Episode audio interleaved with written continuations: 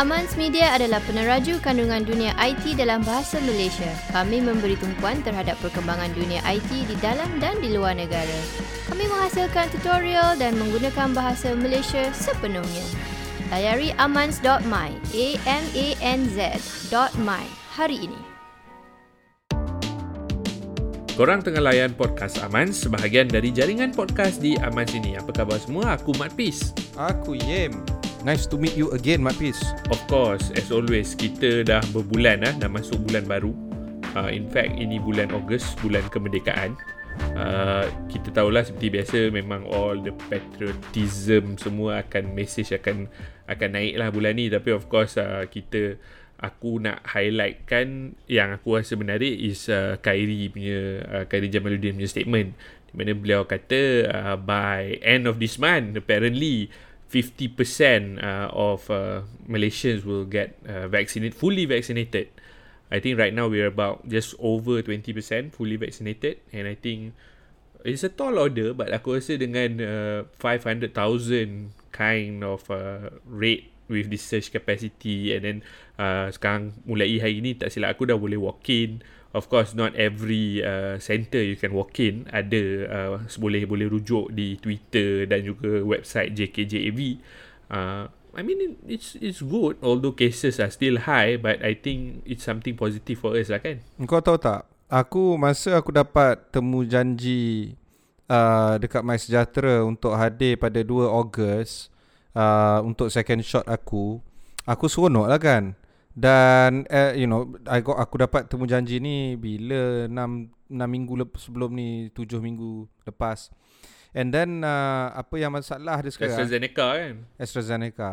Aku aku tak sedar yang walk in pun start 2 Ogos. So besok bila aku nak pergi apa nak pergi buat ni second shot aku, ha. aku akan diketemukan dengan I don't know ribuan orang walk in. so on on one hand Taklah dia dia, aku, dia macam-macam kan. Dia ada banyak kriteria kan. Tapi mesti ada orang terlepas kriteria pergi juga. Ah itu hey, lah asal. tak apa lah. tak apalah ambil lah vaksin. Pasrah je lah. Ambil vaksin. But, but aku rasa aku, aku rasa aku tak tahu uh, uh, they haven't like fully displayed the all the procedure. Tapi aku rasa judging from my second dose uh, aku rasa dia still orderly lah. Dia akan dia akan asingkan siapa yang second dose, siapa yang walk in. Hopefully uh, hopefully it's a pleasant experience lah. Betul. Betul betul betul. Okay, kita macam biasalah kita akan ke uh, kita dalam podcast ini kita akan bincang tentang berita terbesar minggu ni.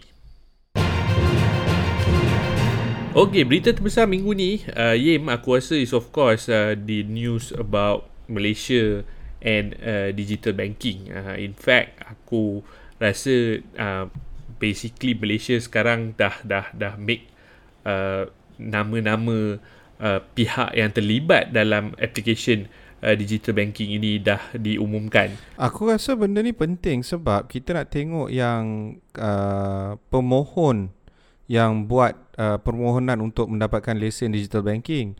Uh, seperti mana kita sembang pada hari itu, uh, kemungkinan uh, bank negara akan luluskan sehingga 5 lesen Um, tetapi kerajaan negeri Sarawak dan kerajaan negeri Johor dah memohon dan dijangkakan akan mendapatkan lesen uh, sebab dalam kerajaan negeri so bank negara normally would give. Ini ini speculation tau hmm. bukannya fakta. fakta. Tinggallah tinggallah tiga. Bila tiga ada 29 permohonan ataupun lesen pemohon. 29 katalah 30 tiga je lulus you're looking at 1 in 10 untuk dapatkan approval aku rasa payah bro sebab uh, uh, macam mana apakah kriteria yang bank negara akan gunakan ataupun akan tentukan untuk memberikan uh, laluan terhadap uh, mereka yang memohon? Dan mereka yang mohon ni eh bukan calang-calang tau. Uh, satu laporan daripada SCMP dia katakan RHB dia dah team up dengan Axiata uh, tu satu lesen permohonan. Okay. Dan itu dari segi tu pun kita dah tahu dah oh ini dahsyat sebab RHB memang um, incumbent yang terkenal dalam hmm. traditional banking yang ada uh, offerings on digital side yang sangat mengagumkan. Um, dan dia punya uh, network reach dia very high. And then Axiata of course uh, the, Southeast Asia's largest uh, telecommunications conglomerate. Um, And aku rasa interesting sebab aku rasa they also link with uh, yeah, you mentioned it Celcom. And of course ada link dengan Boost juga kan. Betul, Boost. Yeah, yeah. So so it's actually a super app. Boost, um, Celcom, and then of course the bigger brand RHB dengan Axiata. So satu itu satu permohonan. Satu lagi iFast. iFast ada adalah merupakan satu syarikat fintech uh, wealth management yang berpangkalan dekat Singapura uh, dan uh, diorang mencipta satu platform yang membolehkan digital bank dilakukan di Singapura. So, kalau iFast kata dia nak lesen di Malaysia, bank, negara akan tanya kau what is your history? You pandai ke? iFast boleh cakap, pandailah I buat dekat Singapore. And as if Malaysia ni lagi canggih daripada Singapore. Eh hello, if I can do it in Singapore, Malaysia ni Why can't I do it know- here? is 10 times easier. Ah, macam tu lah. So ada ada lagi permohonan lain seperti Grab. Grab ni dia dia kau team dengan Singtel. Um, so Grab dengan Singtel ak, da, uh, me, memohon sebagai satu lesen kepada bank negara. Um, now e- earlier uh, melalui gaming e-commerce dengan payment uh, payments C group yang kau cakap uh, diorang dah dapat lesen digital bank di Singapura. Sekali lagi membawa topik kepada apakah uh, skill yang C group ada uh, untuk mem, me, untuk menerima lesen di, digital bank di Malaysia. Dia kata dia boleh buat dekat Singapore. So why not in Malaysia? Um, Nama-nama ada a lot of ni, these companies. Aku rasa established not in the digital bank per se, but they have like accompanying services, uh, service-service yang sedia ada. Macam okay lah, C Group, Shopee dan sebagainya. Which makes, uh, if you nak integrate dengan digital banking tu sangat senang. Which is macam, dengan kata lain macam, if we talk about in terms of digital banking, let's say if you use Maybank to you ke CIMB Clicks ke RHB Now, is basically you favourite lah. So benda nak integrate between all these uh, app uh, or all these services jadi mudah because it's linked to your digital bank kan. So Betul. senang lah. Uh, Tapi isu dia sekarang macam mana dia nak berikan lesen kepada you know traditionally we would call it as um, brick and mortar banks. I don't know. bukan brick and mortar bukan maksud aku orang yang tersohor namanya okey contohnya eh Tan Sri Tony Fernandez Tan Sri Tony Fernandez um, tak, tak dia melalui lesen yang dia dapat daripada Grab eh sorry uh, Air Asia dengan kata dia uh, memohon serentak dengan um, Datuk Seri Nazir Razak melalui Ikhlas Capital. Now you see Tony Fernandez dengan Nazir are famous names you know and and very big name. Adakah bank negara akan memberi laluan kepada mereka dan memberikan lesen kepada mereka walaupun mereka tak pernah buat digital banking before this. See, this is the problem when you have only five licenses that you have, you have to be given out. Jadi isu dia sekarang macam mana nak nak susun balik benda ni. Aku pun tak faham bro. Aku rasa payah lah untuk bank negara Tapi aku lakukan rasa benda ni. aku rasa they limit pun I think ni ni aku cakap lah I don't know. I'm not working in bank negara. Tak pernah tahu pun uh, how to manage di, uh, digital banking. But aku assume as regulators they want to keep the thing small Yeah. lah so that you can regulate. If let's say they open 15 20 first round and they are not aware or they are not ready for the challenges because aku rasa digital banking ni still uh, something something that is memang kita nampak we see the the the application of using it and how easy it will be uh, if integrated in our life tapi aku rasa ada beberapa isu yang mungkin you will only see once you implement it once it's been running for 3 6 months 1 year baru you macam oh these are the challenges that we are talking about when we want to run a digital bank. Maybe I could be wrong I don't know. Okay, satu lagi problem digital bank ni adalah uh, pendapatan dan keuntungan. Sebab melalui satu kajian yang dibuat oleh Ernst Young um, 150 digital bank serata dunia hanya sedikit sahaja. EY tak cakap berapa banyak tapi hanya sedikit sahaja yang benar-benar uh, untung. Yang lain semua rugi. losses eh uh, hanya handful saja yang profitable jadi bila kita dah tahu isu dia sekarang as uh, macam ni lah isu dia kan it's not profitable to carry out a digital bank um, how will this work uh, or make it work for the digital bank moving forward. Sebab it's not going to be easy to be profitable. Um, mana-mana yang nak mohon lesen ni kalau orang kata nope this is the clear pathway to be profitable uh, then aku rasa dapat dah lesen orang but otherwise it's going to be hard lah sebab profitability is a huge problem tau. Uh, seperti contoh eh dekat Australia um, ada satu startup dekat Sydney, syarikat pemula dekat Sydney. Uh, dia terpaksa merge dengan National Bank Australia uh, untuk menjadi digital bank yang kedua terbesar dekat situ. Uh, setelah dia orang punya uh, business agak teruk lah uh, following the collapse of Zinja um, satu syarikat yang yang fintech yang melibatkan diri dalam ni uh, dan uh, terpaksa mengakhirkan operasi diorang sebab tak boleh manage the high interest rates untuk savers. So savers yang kalau you ada savings account kan um, you're supposed to you're supposed to take care of uh, the interest rate. Diorang tak mampu nak bayar interest rate tu. So diorang collapse. This is a clear uh, example dekat Australia. So Aku rasa kalau kat Malaysia ni payah juga ah because deposit uh, rates are not going to be cheap. Um, because you have to be competitive so you akan bagi deposit rates yang agak tinggi to your depositors but uh, in doing so you are going to have to pay out a lot of interest rates and when that happens uh, you are no longer profitable. Mampu ke tak? Jadi kalau macam tu aku rasa payah bro. Kalau nak buat balik benda ni lah. Payah lah. Uh, ok Dayam kita rehat sebentar. Ha, lepas ni kita bincang lagi. Apa lagi berita terbesar minggu ni. Podcast ini disokong oleh ringgit.com. Ringgit adalah portal media kewangan dalam bahasa Melayu yang memaparkan berita dan isu mengenai industri di Malaysia dan serantau. Portal ini cenderung membahaskan pelbagai topik bermula dari ekonomi ke pasaran ke fintech hinggalah ke startup. Layari ringgit.com, rnggt.com hari ini untuk mendapatkan maklumat terkini dan membahaskan perkara yang penting berkenaan dalam industri kewangan. ringgit.com Okey, kita kembali uh, dalam podcast Amans. Uh, aku Mak Fiz bersama aku yang lain. Uh, tadi kita cakap tentang uh, permohonan uh, digital license uh, for banking here uh, di Malaysia. Ha, tapi sekarang kita nak bincang tentang apa lagi berita terbesar minggu ni. Aku tak pastilah sama ada pendengar-pendengar kita ni pernah dengar uh, syarikat nama Oyo ni. Aku pernah lah tapi aku tak pernah duduk. Kau pernah duduk tak dalam Oyo? Uh, yep. Selalu. Selalu. Babe. Selalu. Okay. Okay. Dia ada satu berita.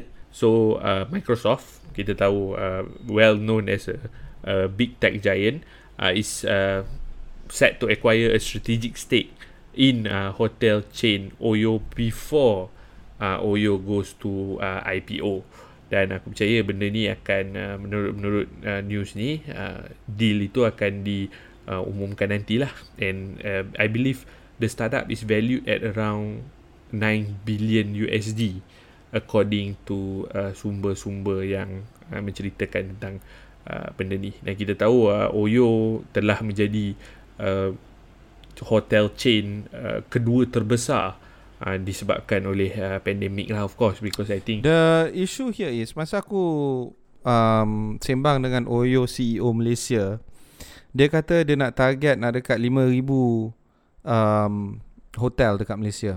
Alright? So um, dia punya by the way kalau korang tak tahu apa itu Oyo Oyo adalah sebuah syarikat pemula yang berasal dekat India dan diorang punya business model adalah diorang beli hotel-hotel murah ataupun memasuki satu perjanjian dengan hotel-hotel murah yang dekat serata dunia. Lepas tu diorang rebrand balik hotel tu.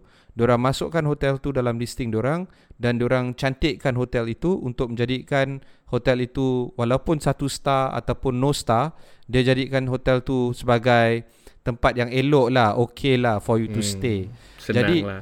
Uh, basically hotel budget lah kan memang hotel budget tetapi hotel budget yang ada quality control.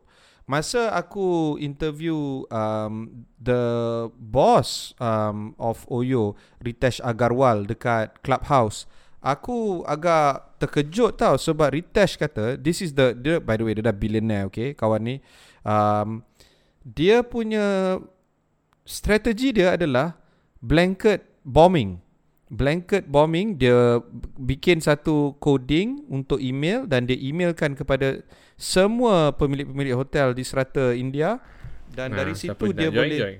Siapa nak join join dan dari situ dia grow. The thing about Oyo is it grew so fast dekat Malaysia jutaan ringgit telah digunakan uh, sebagai modal untuk membina perniagaan orang dekat Malaysia dan um, mendapatkan satu identiti yang baru. Uh, sebab masa aku interview Oyo CEO Malaysia, dia kata lebih daripada 100 at that point in time, lebih daripada 100 hotel. Dan dia kata dekat Malaysia insyaAllah 300 hotel, dia kata. So the issue is, um, tak tahu macam mana target dia, dah hit ke belum ke. Sebab, well we know pandemic is not easy for uh, tourism, uh, hotel, For hospitality for dan sebagainya. Jadi macam mana dia nak macam mana dia nak tangkap balik isu ni? Aku rasa payah bro. So now when Microsoft dah beli benda ni, aku tak tahu sama ada Microsoft nak guna database diorang ataupun Microsoft benar-benar lihat uh, business model diorang ni boleh laku ke tidak. Mesti aku ada some sure. sort of integration somewhere lah. Mestilah. Microsoft kan, I mean, it's a tech company kan. Semua kaki nak integrate ni. They can integrate, they'll integrate. And maybe, maybe they want to bersaing dengan, for all you know, Airbnb. I don't know. No, uh, hang You know, on. Airbnb maybe- is uh, uh, uh, ha, apa partnered with Oyo. Airbnb adalah satu pelabur dalam Oyo. So it's actually quite an interesting fakta sebab satu benda yang kita kena tengok adalah sekarang ni Oyo ada dalam 800 juta US dollar dalam dia punya bank dan dia akan burn uh, sekitar 4 juta ke 5 juta setiap bulan uh, ni pandemik ni. Sebelum ni akhir tahun lepas Oyo ada 1 bilion dalam bank. So maknanya dalam masa ataupun dalam tempoh 7 bulan diorang dah guna 200 juta dalam bank. So kalau macam tu 700 uh, sorry 200 uh, billion uh, bagi dengan 7 bulan so about 20 to 30 million a month tau.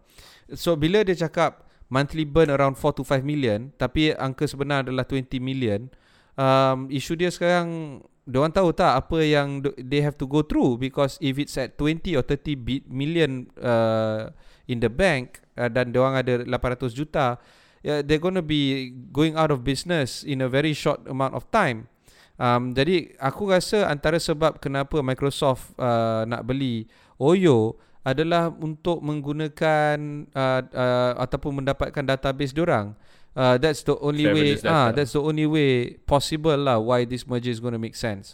Tapi isu dia sekarang how much is Microsoft going to pay Oyo sebab at the end of the day Mi- by the way Microsoft is the only 2 trillion dollar company other than Apple. So they have the cash. The issue is macam mana dia orang nak gunakan pem- pembiayaan ini ataupun menjadikan uh, pembelian ini to be making business sense. Sekarang ni it's not easy for it or, to make or, or business maybe sense. this is what Oyo need uh, in the long run because sometimes you, you know lah kan certain companies I mean aku rasa uh, minggu lepas ke kita kita cakap pasal Yeah. Astro uh, the first few years they did not make any money after a while they start you know breaking even and after they start breaking even they start to make profits and then they start to grow maybe maybe Microsoft is is aiming for volume maybe after this uh, more hotels dengar oh Microsoft own Oyo and they want to associate themselves with Oyo and Microsoft, maybe they join in and eventually they become like a, a world dominating hotel chain. I don't know. But aku rasa it's very interesting lah. Microsoft is trying to diversify uh, and they seem to think that oh, Oyo will help them uh, in this particular field of tourism. Kau tahu tak Kali terakhir aku duduk hotel dekat Oyo adalah dua hari sebelum PKP bermula. Okay, Can you imagine? year. March 2020. March 18. Aku pergi ke Perlis sebab aku nak pergi ke Kopangan.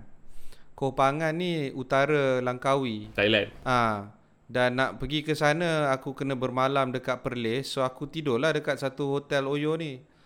Okay lah. The issue is I mean you, you you know what you get kan. you know what you get lah kan for that price. Ya, ya, you know what you get lah, put it that way Ah, lah. Tapi ah. aku agak panik juga ah because kebersihan, you know Yeah, that kind of yeah. thing. So Tapi I mean aku sebenarnya boleh lah but it bila aku drive around KL, aku nampak yang beberapa hotel budget jadi Oyo and that hotel budget memang ada reputation yang kurang memuaskan lah when it comes to uh, you know cleanliness, service. So I, I've never actually stayed at an, an Oyo place and I think maybe kau after- kaya bro. Tak Kau ada makna je. I don't- bangsawan. Aku tak travel banyak. Itu sebenarnya. Aku mana pernah pergi Kopangan. Aku pergi aku pergi aku in in Thailand aku pergi dua tempat je. Krabi, Phuket yang tu je. Tu pun as part of a, So, a, jadinya- a field trip. Ah, so, so before kita end, aku nak tahu juga macam mana strategi panjang Oyo sebab aku rasa it's going to be one of those companies yang tak akan berjaya berbanding dengan Airbnb di mana kita tahu uh, Airbnb punya pasaran sangat-sangat bagus dan uh, ia antara satu-satunya syarikat Silicon Valley yang dapat memasuki pasaran China. Uh, and it's not normal for Silicon Valley to start up a business in China but Airbnb can do it there. I have some faith yeah. Aku rasa eh kau, kau sendiri kata kan eh, Airbnb ada ada uh, invest in Oyo and if Microsoft also sees the merit they want to buy maybe they have something. I mean it's Microsoft. I mean it's the granddaddy of uh, tech companies right? Bill Gates. Okay kita rehat sekali lagi. Uh, lepas ni kita akan ke segmen ketiga iaitu teman Amans. Zaman sekarang, kita banyak akaun social media. Bila nak kongsi status, kan bagus kalau boleh dapat semuanya serentak? Social.co boleh selaraskan proses ini dengan mudah. Layari social.co. S-O-C-L.co sekarang. Balik semula dalam podcast Amans Aku Makbir bersama aku Yala Yim uh, Kita dalam segmen ketiga Teman Amans mana kita tahu seperti biasa uh, Kalau mana-mana pendengar ada apa-apa soalan Nak hantar kepada aku dan Yim Boleh email ke us at amans.my Aku ulang us at amans.my So sebelum kita teruskan Kita dengar dulu soalan daripada salah seorang pendengar kita Nama saya Zulaika. Saya hendak tanya tentang isu kes saman Scarlett Johansson terhadap Disney.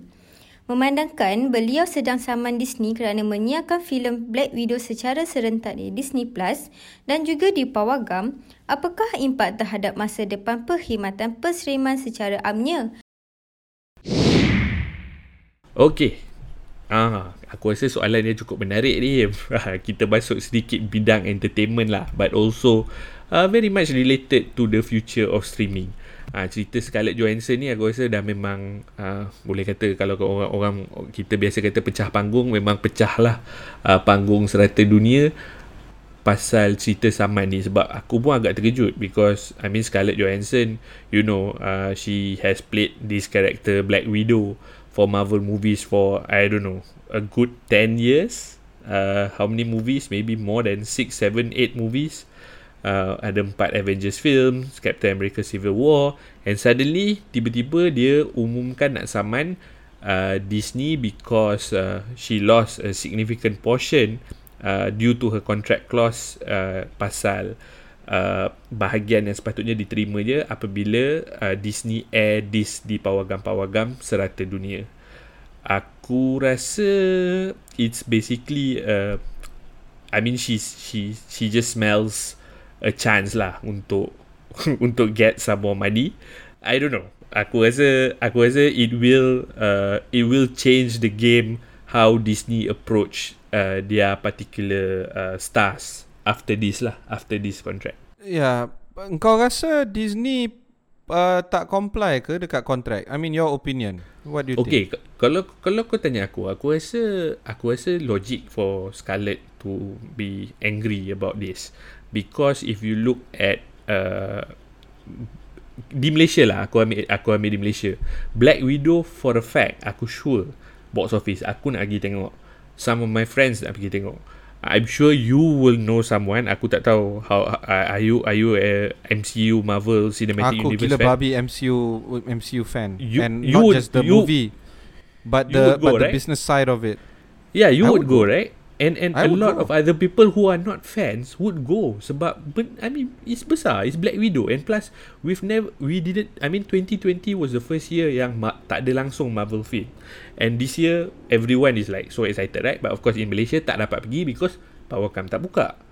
Uh, okay so Tapi that untuk aside, pengetahuan kau, untuk pengetahuan kau, um, filem ini mencatatkan box office record untuk pandemik tau. Dia dapat Of course se- lah. 218 juta US dollars dalam uh, minggu pertama. And Of this is the course. biggest movie release during the pandemic that has gotten this much money. So, boleh katakan dia akan hit 1 billion anytime. Sebab kalau minggu pertama pun dah dapat 200 juta, you can see this going to 500 easily. Eventually long tail long tail dia akan hentam 1 billion lah, which is That- typical for that's most the trajectory lah Uh, but that is typical of most MCU movies. Tapi bila Disney uh, lancarkan serentak dengan dengan streaming service, aku rasa langgar kontrak. Aku rasa lah because if the contract says of course different time release, then kena lah.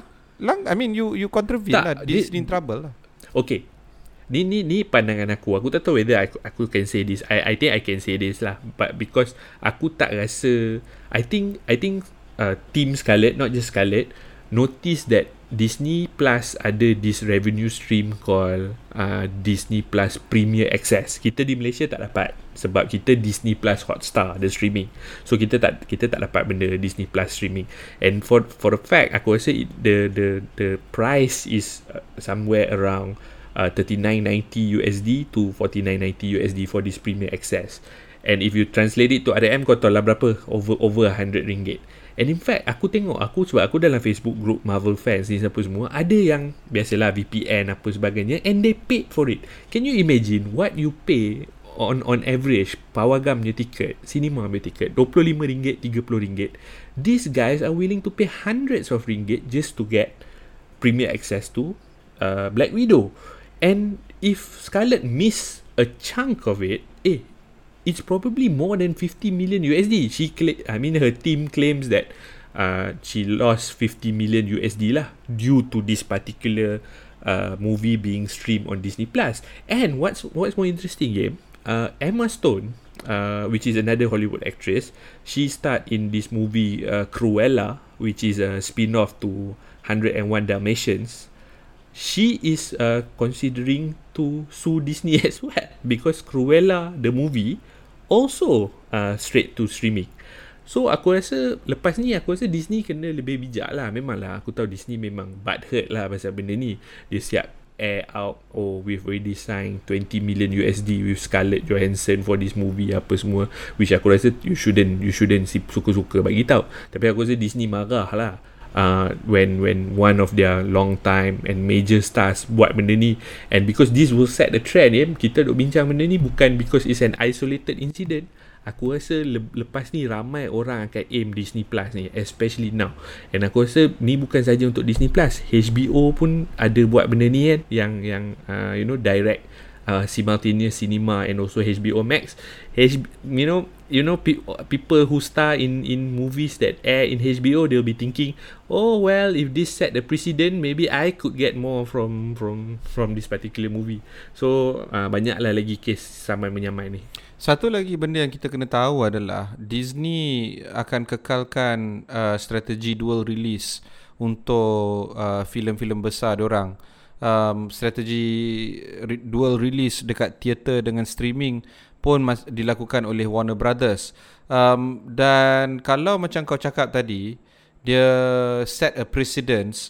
Um, this is going to be very problematic sebab if the company punya strategy is different from apa yang di expect oleh stars diorang it's going to create a whole host of problems for the company when it comes to legal risk tau jadi kau kena faham tau eh benda-benda ni berjuta-juta babe you imagine eh kena, um, lah. uh, the first weekend maknanya the first Sa- Saturday and Sunday 80 juta uh, jualan tiket sale uh, di Pawagam di Amerika Utara 78 hmm. juta internationally plus 60 hmm. juta dekat Disney Plus Premier Access Rentals So, Nah tu dia. you imagine eh Disney Plus Premier Access Rentals dah sama banyak dengan uh, 80 Power Gum. ah 80 million uh, ticket sales in North America. Jadi bila you, kau cakap macam tu, bila dia kata macam mana kau cakap dia hilang 50 juta eh according to media report. Uh, I mean that's the that's the that's the I mean that's the legal team from Scarlet lah saying that because Disney Plus choose to stream it same time for Disney Plus Premier Access, Scarlet kehilangan 50 juta USD So imagine that she could have gained. I- I- this is huge. Eh, 50 million is a lot of money for an actress, you know. This might be her only shot. Lepas ni mana ada nak job dapat job 50 juta. MCU No is lah, such aku- a very important business strategy to be learned by any medical uh, any business student sekarang. Sebab uh, the way MCU buat dia punya business is so unique and so interesting that it is uh, a textbook model case study untuk semua uh, studio houses Sem- uh, in semua the movie world. studio impikan uh, MCU. Everyone wants to have their own MCU. Em, uh, yeah, sebab dia punya spin-off dia dahsyat bro. Tapi everything relies on the stars. It's not just the business model, it's not just the uh, apa nama uh, storyline, the plot line. It is also the stars. Sebab Robert Downey Jr. contohnya, the OG of MCU universe, kalau bukan Mamat yang bernama Robert Downey Jr. ada aktor lain main watak tu, dia tak menjadi bro. The only reason why Iron Man was Iron Man in the MCU universe is because Robert Downey Jr. was the actor. So aku tak tahu kalau benda ni macam Alison Brie kau Ah. tengok kan Captain Marvel. Alison Brie tak menjadi bro. Yeah, yeah. I don't know what's going on. Tapi- dia Tapi macam if, if, meh. if you read into Alison Brie punya cerita ni macam-macam cerita there are reports that uh, chemistry is a bit off on set uh, adalah tak berapa ngam lah in other words there are reports about her but but but we, you and I both know I think uh, Marvel still continue uh, as Captain Marvel in fact they've already ordered a sequel which is due to come out I believe uh, in uh, next year 2022 uh, The Marvels dia dengan beberapa karakter yang lain. And I think I mean they have enough they have enough in their roster of characters. Even if one were to drop out they can recast. For example Mark Ruffalo. I mean he wasn't the OG Hulk. In fact in, if you were to look back in uh, before 2010 uh, there was an incredible Hulk movie uh, start by Edward Norton and aku rasa Edward Norton dah kehilangan berpuluh-puluh juta because he chose not to reprise his role as uh, Bruce Banner or Betul. the Hulk Tak, tapi tu ada masalah acting juga. Bu- Bukan masalah acting, masalah conflict of character juga. Sebab you know, Mark, uh, uh, you know, Edward Norton is such a great actor. Terror, bro. Kau tengok tak American History Uh, X? no. uh, Fight Club. Ha, yes. Mamat ni yeah, tapi Edward Norton is a big terror name. gila. Edward Norton is a big name. Yeah. It is a big name But bila tak ngam That's the thing about MCU Universe punya Hmm. cast tau The moment kau tak ngam Dia drop kau macam tu je bro Dia tak ingat Dia tak kisah kau siapa babe Dia akan drop kau Ni yang apa nama Yang um, Yang uh, Iron Man punya Right hand man Uh, Ter- tu Dia Terrence tukar Howard. actor Terrence Howard. Eh? Yeah. Terrence Howard Dead Uh, Machine uh, apa nama War dia? Machine. Hmm. War Machine. Imagine. Yes. Yes. War Machine ha, Dia tukar Don Dia Cheadle tukar. Terus jadi Yeah. uh, ni Jadi They can easily drop Yeah, and yeah, change Masalahnya sekarang So Scarlett Johansson is betting on She will never be hired ever again by Disney Itu for sure And this is her last Hurrah. bet on uh, on making money and therefore she Milk is lah. suing. Milk lah. And then she knows sebab as an actress dia pun dah towards the end of her maturity in terms of acting acting uh, career. Um, after this dia tak boleh go for the hot board punya role. Dia akan go for the mature role. Dia Yeah. akan go for the more somber role.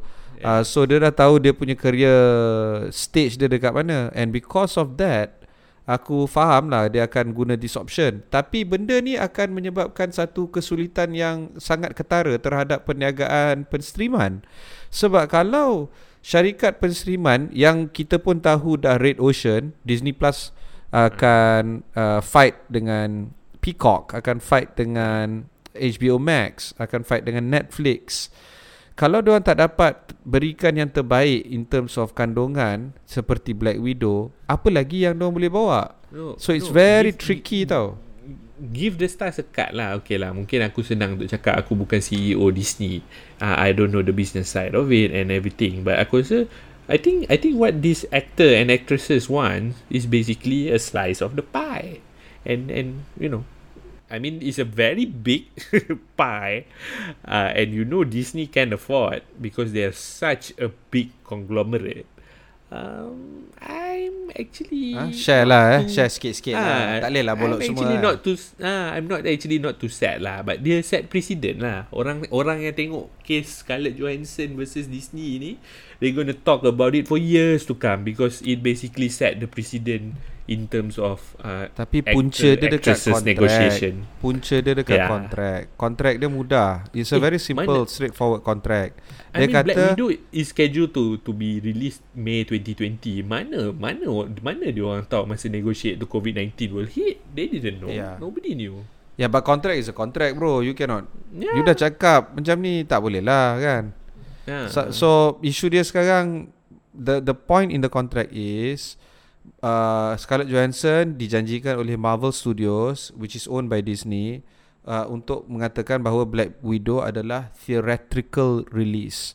Apa hmm. yang dipahamkan oleh Scarlett Johansson adalah ini bermaksud ada window of time to be passed Betul? before benda ni akan diletakkan dalam uh, perkhidmatan penerimaan. Pada conventional view adalah waktu ataupun tempoh ni adalah 90 hari.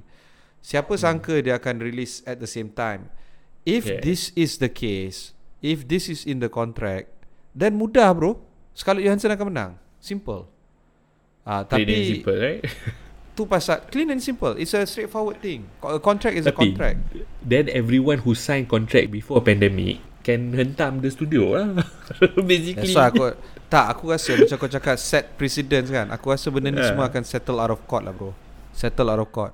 Ha, dia akan slow yeah. talk Dia cakap You cakap You rasa you You okay. you kerugian 50 million lah Okay macam ni ha. You pull your okay. lawsuit I give you ha. 30 million 70. Okay and then 70 ah. yeah. 70 Alright right? And then Dah settle Okay Done. You okay ha. Done Habis Habis lah, Tapi Habis lah Lepas ni aku takkan ha. panggil kau balik lah. Buat apa aku nak panggil kau? Menyusahkan aku je. Biar aku might, might as well create new stars. Macam tu lah. Tahu lah. Tapi tapi kau, kau, Dia Emma Stone ni cerita kan? Emma Stone is weighing her options. Duk-duk berkira-kira Untuk saman. I'm sure Tu yang berkira-kira Yang ada orang report Ada je yang dia, Dalam diam-diam Dia berkira Dia tak dia tak announce lagi So ha, So ha, ha. Aku rasa kena tengok ah, Kena tengok ah Dia punya How uh, Big of a Storm This is going to do Okay, kita dah cakap pasal Marvel dah agak lama. Kita berehat sekali lagi. Lepas ni kita akan ke segmen ramalan. Tahukah anda industri permainan video merupakan antara industri terbesar di dunia yang bernilai berbilion-bilion ringgit? Dan saiz industri ini telah kekal gergasi selama beberapa dekad. Pada tahun 2020, pendapatan dari pasaran permainan PC di seluruh dunia dianggarkan bernilai lebih 100 bilion ringgit. Dapatkan berita dan rangkuman dunia permainan video terkini sepenuhnya dalam bahasa Malaysia di axis.com aksiz.com hari ini. Okey, kita kembali ke segmen uh, keempat atau segmen ramalan atau segmen nuzu. Okey, kita tahu uh, last week orang cakap pasal parlimen. This week, of course, uh, tak ada parlimen supposed to have parliament on 2nd of August tapi uh, well you know what happened. Ditunda uh, disebabkan alasan kesihatan covid. Uh, dia orang kata according to report uh, health director general uh, Tan Sri Nur Hisham kata uh, ditunda selama 2 minggu.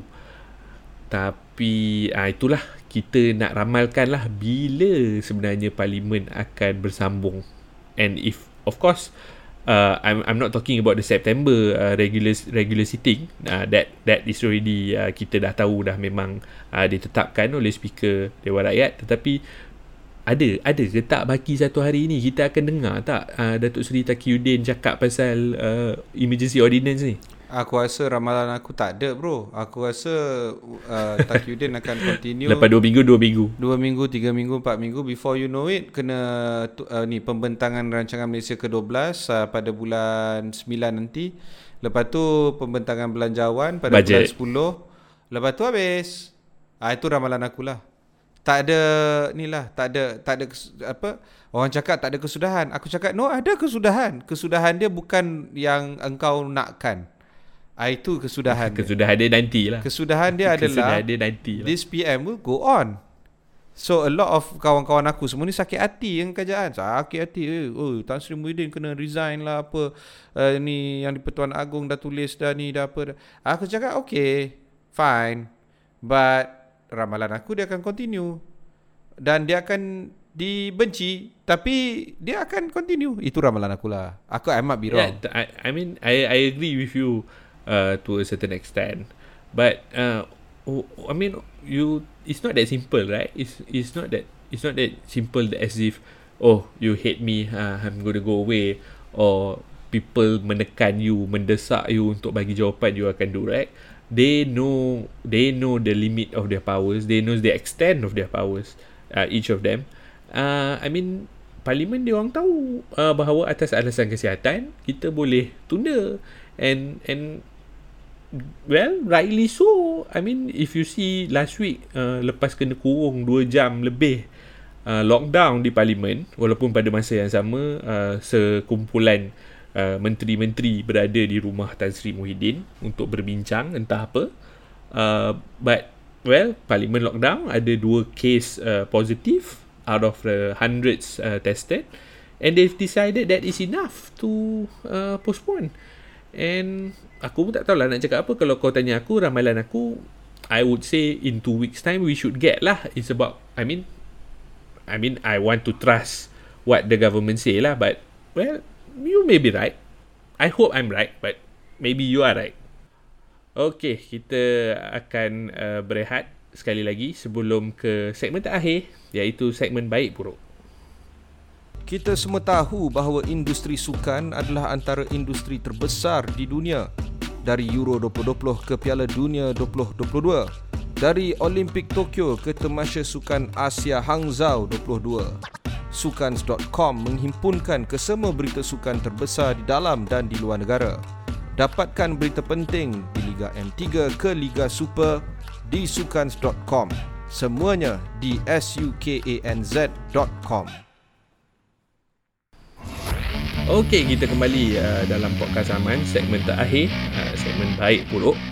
Uh, kita cakap baik dulu ya Aim. Aku rasa baik minggu ni is of course uh, bukan saja pingat gangsa yang dibinangi oleh uh, Aaron uh, Aaron Chia dan juga Soh Yi, uh, pasangan regu badminton negara tetapi juga aku rasa banyak uh, uh, performance-performance uh, atlet Malaysia yang uh, amat membanggakan for example Nur Dabita Sabri in uh, 3 meter uh, diving. Uh, fourth place very close to uh, getting a medal tak dapat. Uh, aku rasa uh, archery our archery uh, saudara Khairul uh, juga dia lawan dengan Korean. Korean tu perfect score aim. Korean ni aku, aku tak tahu if you know if you know Korean ni uh, uh, do you, do you know that Korean ni very strong in archery Ah, aku tak tahu tapi ada satu archery uh, apa pemanah uh, Korea sangat sangat lawa. Aku suka dia. tapi tapi Korea ni Korea ni traditionally very strong archery of course is related all the way back to uh, Joseon dynasty lah but I'm not going to talk about that tapi aku macam oh dia orang ada orang yang macam kata apalah Khairul kalah memanglah kalah Mamat tu Kor, uh, uh, the athlete Korean tu score perfect score in all rounds. Memang tak boleh memang tak boleh lah. You have to score perfect otherwise you're going to lose to him lah. But kudos to him. Uh, he managed to make it all the way to uh, quarter. Tapi uh, aku aku nak tanya pasal baik baik baik buruk ni baik yang baik minggu ni eh. Aku nak tanya aku nak tanya kau lah. Should all athletes be celebrated whether they did well or they didn't do well? Oh, semestinya brother. Sebab kau kena faham tau. Um, kalau kita tengok dari segi politician dia tak ada politician yang membanggakan rakyat Malaysia. Tapi kalau kau tengok atlet negara kita semua masing-masing menang atau kalah dia membawa the konsep kebanggaan Malaysia di persada dunia. It's it goes without a doubt, right? Dan aku yakin kalau and they've already tried their best Eh, they've tried their best, bro. Kalau kau pergi pertandingan-pertandingan macam ni, they will try their best. Okay, aku dulu um, tolong jadi sukan Commonwealth punya uh, KL punya sukarelawan. Dululah 1998 lama lah cerita lama. Seronok bro Aku tengok orang fight to to the bitter end lah Benda ni Aku tahu how it how it is really for them It's really really tough Jadi orang try yang terbaik Ni Nonda Bita uh, Li Zijia Yang menang gangsa Regu You know it's it's all of them are doing their best in trying to make us proud dekat uh, you know persada dunia. Dan kita kena sokong lah orang sebab I think uh, macam Nora Bita Okay she got fourth place. Dia miss that opportunity Untuk dapat medal place. Eh she did her best And we are all happy for her And we are all proud of her. Benda macam ni kita kena Kita kena Celebrate. Tapi kan Tak payahlah bagi cuti ke Tak payahlah nak bagi Datuk Syip I mean Dia orang dia, dia, orang yang susah Kita yang cuti ah, tak kan? Macam tak kena pula tempat dia. So aku macam Tak ya Let lah. Banyak lagi benda yang, tak, yang yang patut dibagi cuti Tapi tak bagi cuti. So tak, aku, aku, aku, aku ada opinion Pasal Pasal let's say Let's say any athlete Yang do well kan In Malaysia. Yeah. Kalau Kalau kerajaan dengar lah. You don't give them Datuk Syip Don't don't give them house Don't give them 100,000 Untuk aku Kau kau fund dia macam Azizul ha. kan Azizul did well they fund him bagi 300 ribu punya bicycle train di Australia with the uh, with a legendary coach uh, cycling uh, in cycling uh, that's how you that's how you push athletes Betul. I mean you give them the best facilities uh, mungkin kalau sebelum ni dia tak ada nutritionist give him give him or her uh, hmm. a, a, a nutritionist hmm. you know hmm. so I mean that is more valuable lah aku rasa. And that will train our athlete to always do their best because they know when they become the best or they try to become the best they will be given the best. Betul. rather than this all this 100,000 rumah ni I mean they can sell the house right? And then uh, at the end of the day they they hidup uh, apa-apa kedana if they didn't uh, plan properly. Yeah. you know better better to invest in their in their career lah Okey, tu baik. Buruk macam mana ya minggu ni? Aku rasa buruk parlimen kot. Tak ada apa lagi tinggal minggu lepas.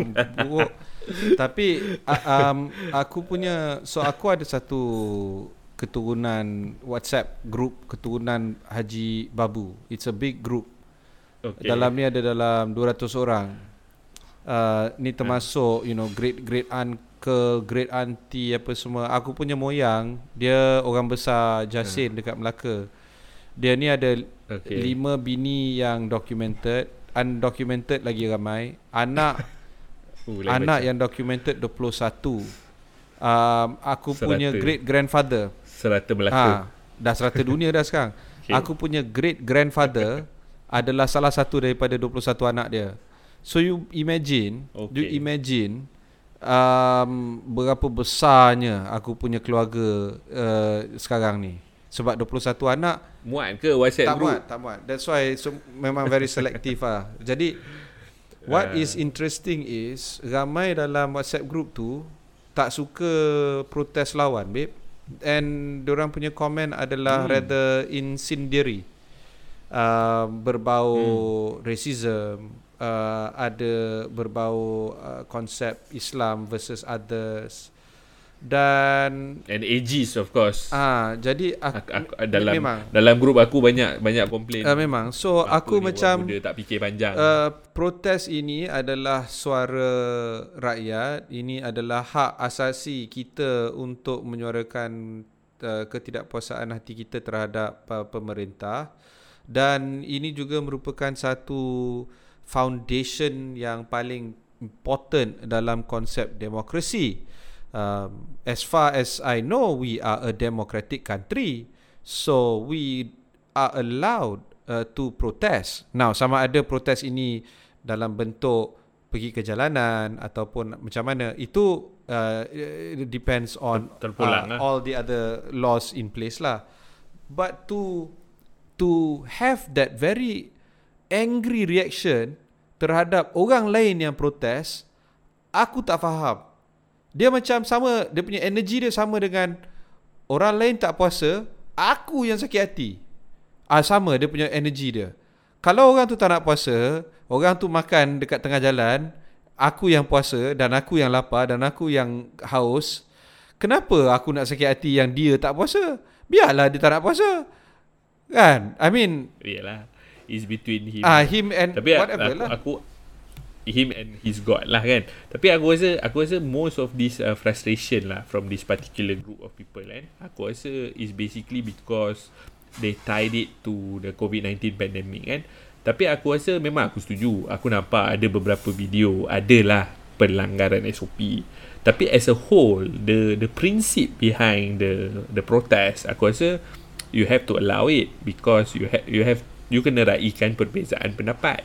Tapi of course lah siapa yang langgar SOP tu biarlah dia menjawab dengan polis ke apa ke pandai-pandai lah kau dah turun ke jalanan untuk protes masa pandemik you have to know do's and don'ts lah sebab aku tak rasa aku tak rasa there is a playbook on how to protest during the pandemic tapi aku rasa it's, it's, a, it's a serious issue for you to actually listen why these people despite a pandemic still go down to the road to protest. Uh-huh. Aku rasa there's something serious lah. Tak boleh lah just oh dia orang ni sengaja nak menaikkan nombor. Tak ada siapa nak naikkan nombor. Kita duduk rumah pun 17,000 kak. Betul. Aku aku tak buat apa pun. 17,000. Aku aku patuh SOP je. Eh by the way aku ni Daripada- 17,000 daripada ni pun I have a big problem tau sebab 17,000 ni based on positivity rate being very high juga above 11%.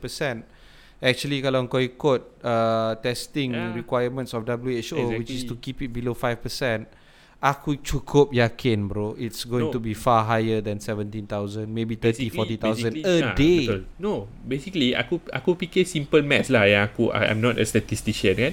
So right now you said 11%, right? If you double the testing rate, you will probably get what 200,000. So 10% of 5% of Ah, that is dah berapa simple. dah? so you know That you simple lah. That is a, a as as a straightforward. You don't need to Ah, be. ah. You tahu congak, you Yeah. tahu lah. So ni actually, benda ni benda you, simple. kalau betul-betul lah, kalau betul-betul you want to dispel this once and for all, uh, you have to test more than 300,000 to 400,000 people per day lah for you to show that your positivity rate is below Betul. 5%.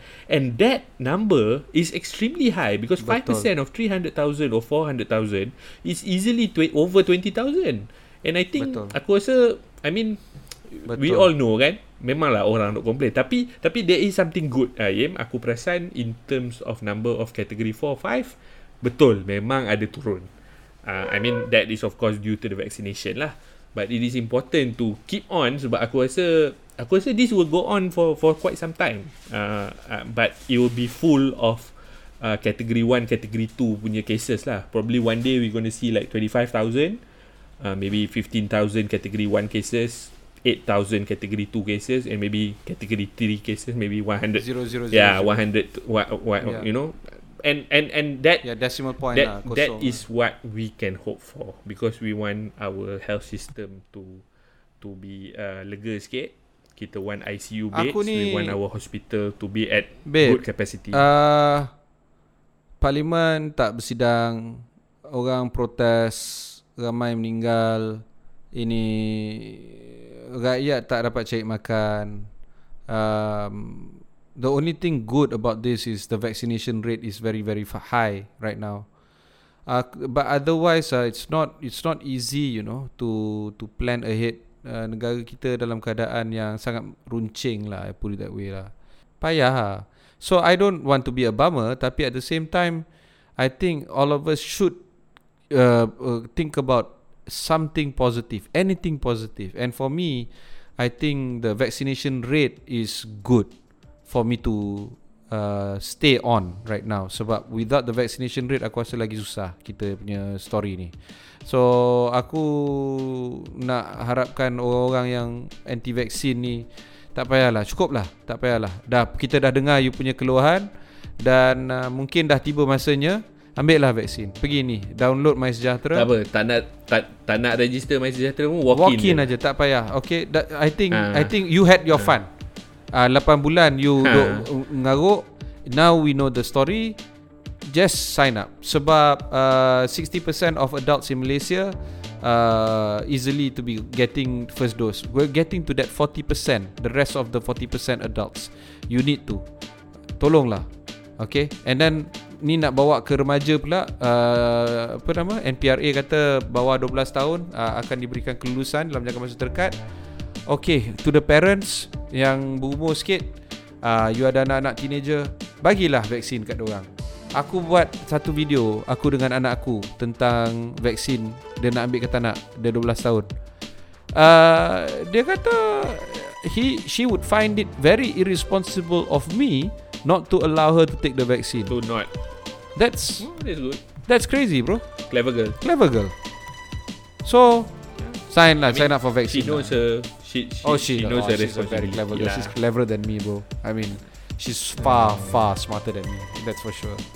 Uh, Aku rasa sekian saja Untuk sesi kita uh, Pada kali ini uh, Untuk beri Apa-apa maklum balas uh, Boleh emailkan kepada us At amans.my uh, ulang sekali lagi Us at amans.my uh, Sekian saja daripada aku Mak Pis dan Ye Untuk sesi kali ini Assalamualaikum Podcast ini dibawakan oleh Amans TV. Minat dunia tech, gadget dan smartphone? Jom ikuti Amans hari ini. Kami berkongsi pelbagai video berkaitan review telefon, komputer, laptop, gaming, app dan lain-lain lagi. Kami juga bawakan tutorial dan wawancara bersama pelbagai personaliti di dalam dunia teknologi. Cari Amans TV di YouTube, Facebook dan Instagram hari ini.